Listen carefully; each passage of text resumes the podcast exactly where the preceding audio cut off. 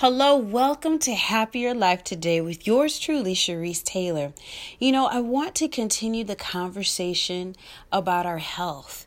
And, you know, when we talk about food choices, it really starts with our cart, doesn't it?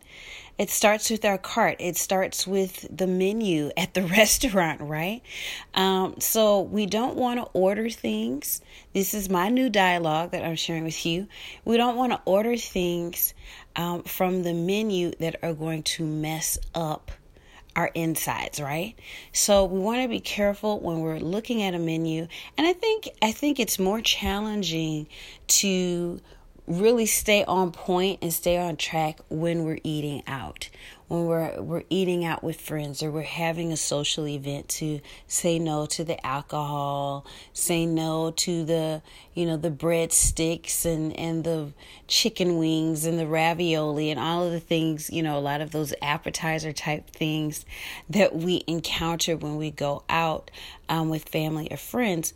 But also we want to when shopping for ourselves, control the cart. So, the dialogue that I am implementing now for myself is that if it goes in the cart, it must be good for my heart. If it goes in the cart, it must be good for my heart. And so, if it's not, shouldn't go in there. and that is really truly helping me. Just that little mantra, if you will, you know, in order for it to go in my cart, it has to be good for my heart. So we can't ha- we can't have everything, right? We can't grab everything. We have to be conscious shoppers. We have to learn how to read labels and just make more responsible decisions. Because again, what's in your cart goes in your kitchen. What's in your kitchen goes in your system. And so that it's it's just the cycle it's how things go. Either you are cooking things, you're purchasing things that are going to actually benefit your body, or it's going to be to your body's detriment.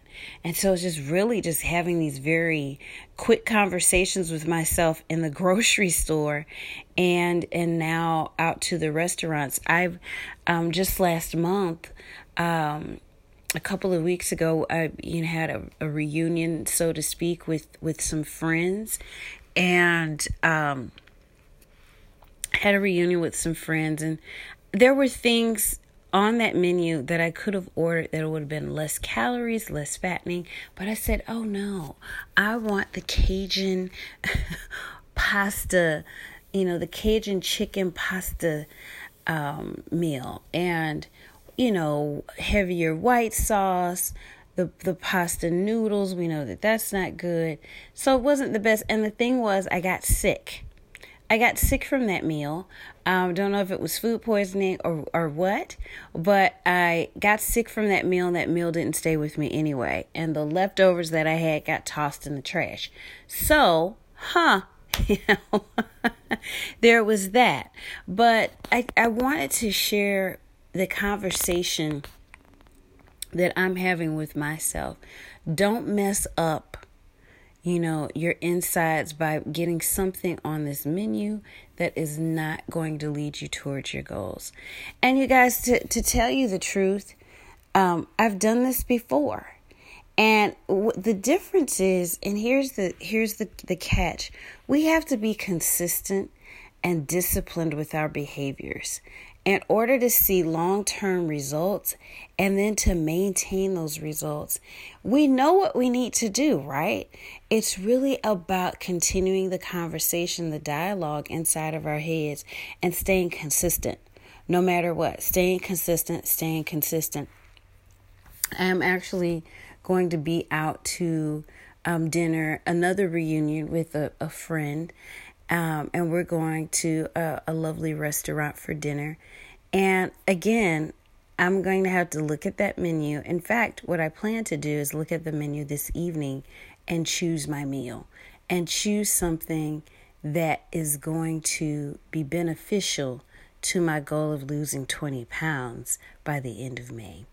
So, I wanted to share that if it's not in your cart, it, if it goes in your cart, it has to be good for your heart. and and really to to keep that that mantra up when you're going out with friends and family as well. Just you know, really think about your long term goals, think about the health goals that you want, and understand that really us taking care of our bodies is is leaving a legacy for our families. You know, showing your kids how to make good choices, even at family gatherings, even out to, to lunch and out to dinner because your children are watching to see what you're doing. They're they're looking to see what you're doing in the kitchen. They're looking to see what you're doing over at Uncle Joe's house. They're looking to see what you do when you go, you have the trip out to Applebee's. They're watching, they're looking, and that's how they learn what decisions to make about food as well. So, let's encourage each other and let's stay the course and stay on path Let's be healthy. Let's take our health to the next level in 19. Until next time, I wish you a happy today, a happy tomorrow, and a happy always. Take good care.